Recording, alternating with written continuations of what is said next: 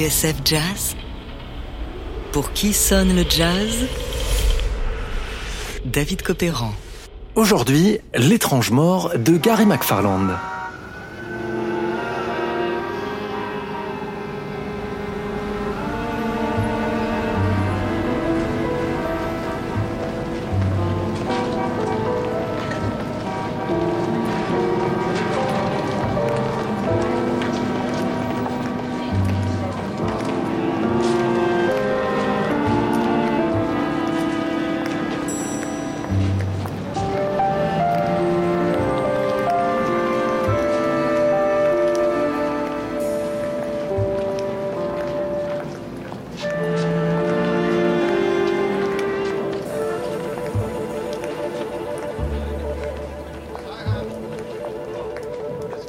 Nous sommes à New York le 2 novembre 1971.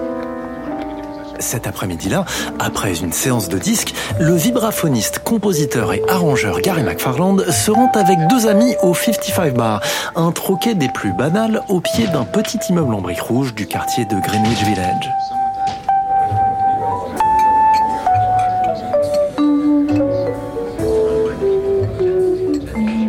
McFarland a 38 ans, une femme, un fils et une carrière d'arrangeur qu'il aimerait bien voir décoller pour de bon. Jusqu'ici, son nom est tout de même apparu sur des pochettes de disques, plutôt prestigieuses d'ailleurs. Stan Getz, Anita O'Day et Bill Evans ont eu affaire à lui. Plus surprenant, il lui est arrivé de pousser la chansonnette avec sa voix candide sur des bossa et des airs pop à la mode. Un côté léger, voire easy listening, qui lui a valu, si ce n'est des critiques, une relative indifférence de la part de la presse.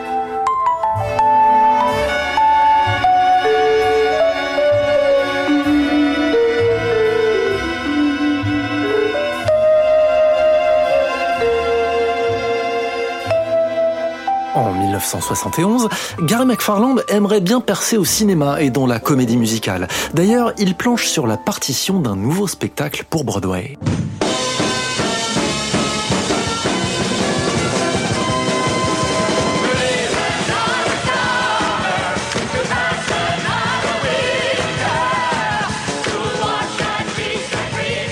Oui, bon, pas de quoi s'emballer non plus.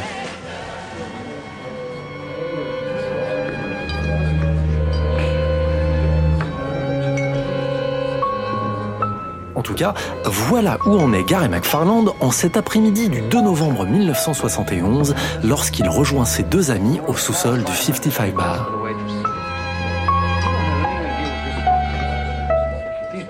Le premier s'appelle Gene Gamage, un batteur, et le second, David Burnett, éditeur d'une revue littéraire. Lorsqu'ils entrent dans le bar, McFarland, Gamage et Burnett tombent sur une vieille connaissance, Mason Offenberg, un auteur underground, paumé, provocateur et junkie qui revient d'un long séjour à Paris. Lorsqu'il quitte le 55 Bar, Offenberg laisse McFarland et ses amis assis autour d'un verre. Ont-ils remarqué le sac qu'il a oublié sur le comptoir, avec à l'intérieur deux bouteilles? Ce qui est sûr, c'est que quelques minutes plus tard, Gary McFarland s'écroule, comme ça, sans la moindre explication. David Burnett, lui, commence à se tordre de douleur et finit par s'effondrer lui aussi. Quant à Gamage, il est complètement dans le gaz. Quand l'ambulance arrive, il est déjà trop tard pour Gary McFarland. Emmené à l'hôpital, Burnett mourra quelques jours plus tard. Seul Gamage s'en tirera, mais il ne gardera aucun souvenir de la scène. La police, elle, ne poussera pas l'enquête. Pourtant, c'est bien de la méthadone qu'on a retrouvé dans deux bouteilles au 55 Bar.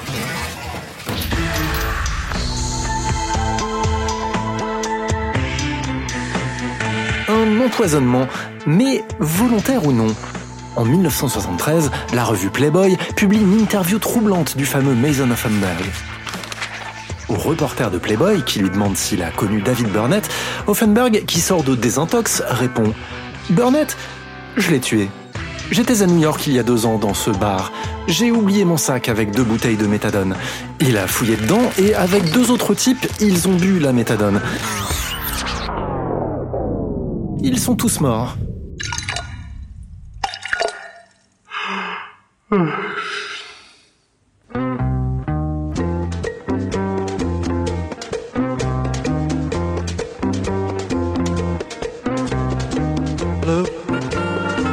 bleep, bloop, bleep, bloop, bleep. The faucet keeps a dripping and I can't sleep. Bloop, bleep, bloop, bleep, bloop, bleep. I wonder where to go to buy a car cheap.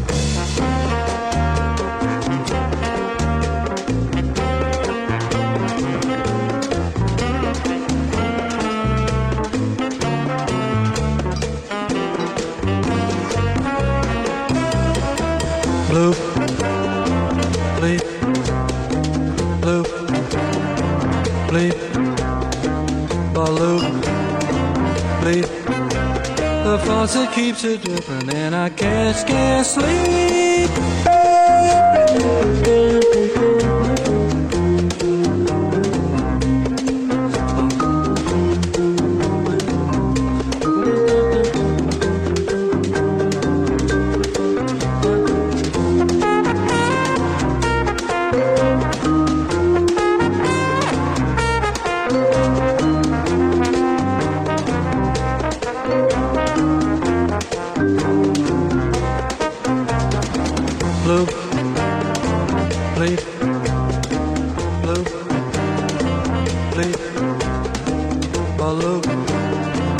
Bleep. The faucet keeps it dripping and I just can't sleep. Bloop, bleep, Pour qui sonne le jazz? David Copéran sur TSF Jazz. Aujourd'hui, l'étrange mort de Gary McFarland.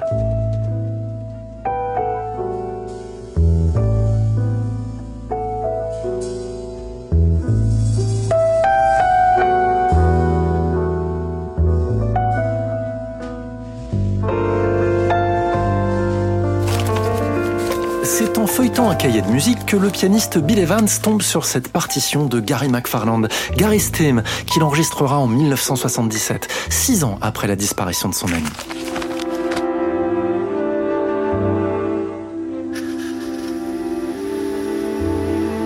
Bill Evans a rencontré McFarland en 1959, alors que ce dernier étudiait à Lenox, une petite ville à 3 heures de route de Boston et New York.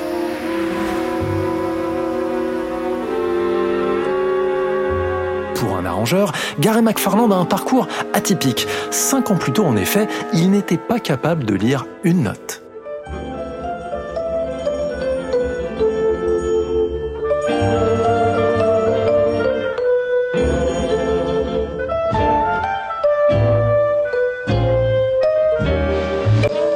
Né à Los Angeles, McFarland est arrivé à la musique sur le tard. Il avait 24 ans. Trompette, trombone, piano, il a tout essayé sans succès, jusqu'au jour où il est tombé sur un vibraphone.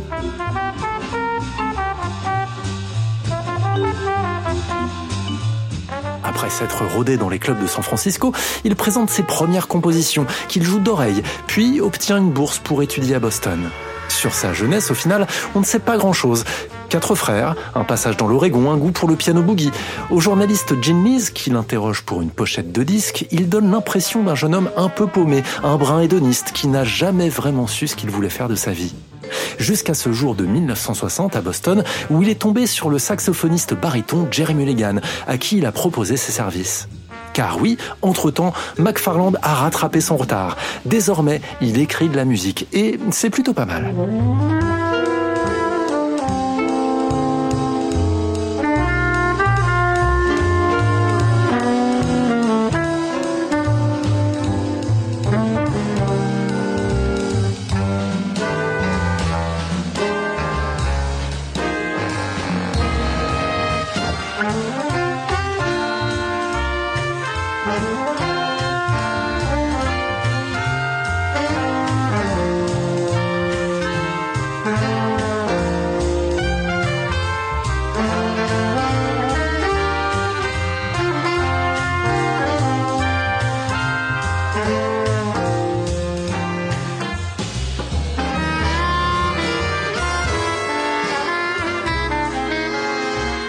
Voilà l'une des premières compositions de Gary McFarland pour le concert jazz band de Jerry Mulligan.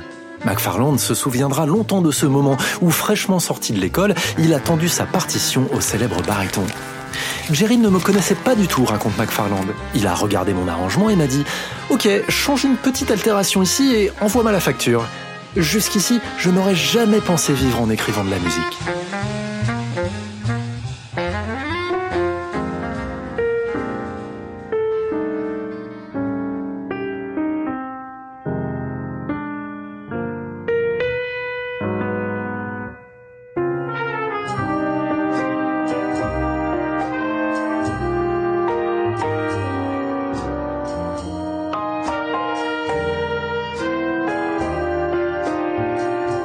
1960, Gary McFarland entame sa carrière d'arrangeur. L'un des premiers disques qu'il enregistre, c'est avec l'un de ses professeurs, le pianiste John Lewis. Gunther Schuller et Eric Dolphy participent eux aussi à la séance. Autrement dit, des musiciens plutôt d'avant-garde. D'ailleurs, la pochette en dit long sur l'ambition de John Lewis et Gary McFarland. Des fioles de chimistes, ballons et autres tubes à essai dans lesquels on discerne des instruments de musique. Ainsi, Gary McFarland se fait une réputation. Il ne peut pas savoir qu'à ce moment-là, il ne lui reste plus que 11 ans à vivre.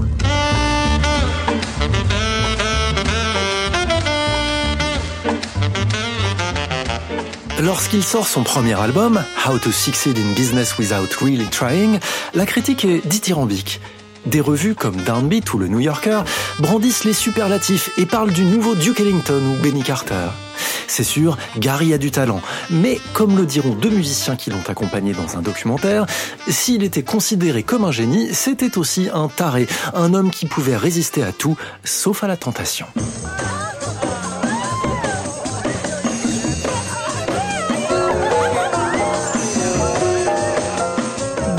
Gary McFarland est partout. Sa carrière suit près celle de deux grands producteurs, Creed Taylor chez Verve et Bob Thiel pour Impulse. Elle épouse les soubresauts d'un jazz qui, dans les années 60, courtise la pop et la bossa nova. Qu'importe d'ailleurs, McFarland est doué en tout. Il arrange Big Band Bossa Nova pour Stan Getz, Ballad of the Young Men pour Anita O'Day et quantité d'autres disques, Gabor Zabo, J.J. Johnson et Bill Evans, qu'il retrouve dans ce petit bijou en 1963.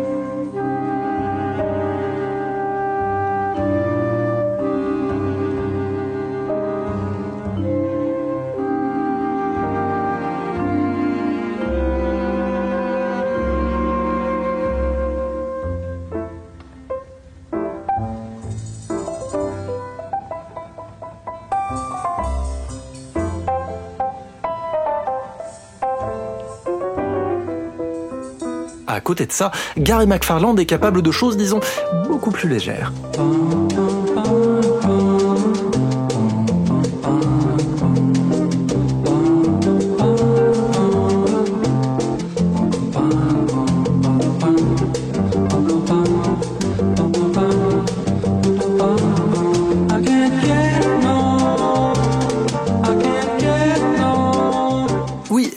Gary McFarland qui chante sur cette version de Satisfaction sur l'album The In Sound chez Verve.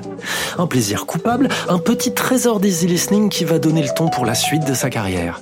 Car oui, au milieu des années 60, Gary McFarland va délaisser les partitions sérieuses. Il en signera tout de même quelques-unes pour Impulse, au profit d'une musique beaucoup plus légère. On va l'entendre et le voir pousser la chansonnette dans des publicités et sur d'autres disques franchement dispensables. La fin des années 60, il s'essaiera au cinéma, signant quelques BO pour des films bas de gamme. Mais son heure de gloire est passée, victime collatérale d'une décennie où le jazz s'est fait croquer par la pop. Victime également d'un tempérament ombrageux, voire autodestructeur, qui le conduira à cette mort étrange et jamais vraiment élucidée au 55 Bar, un jour de novembre 1971.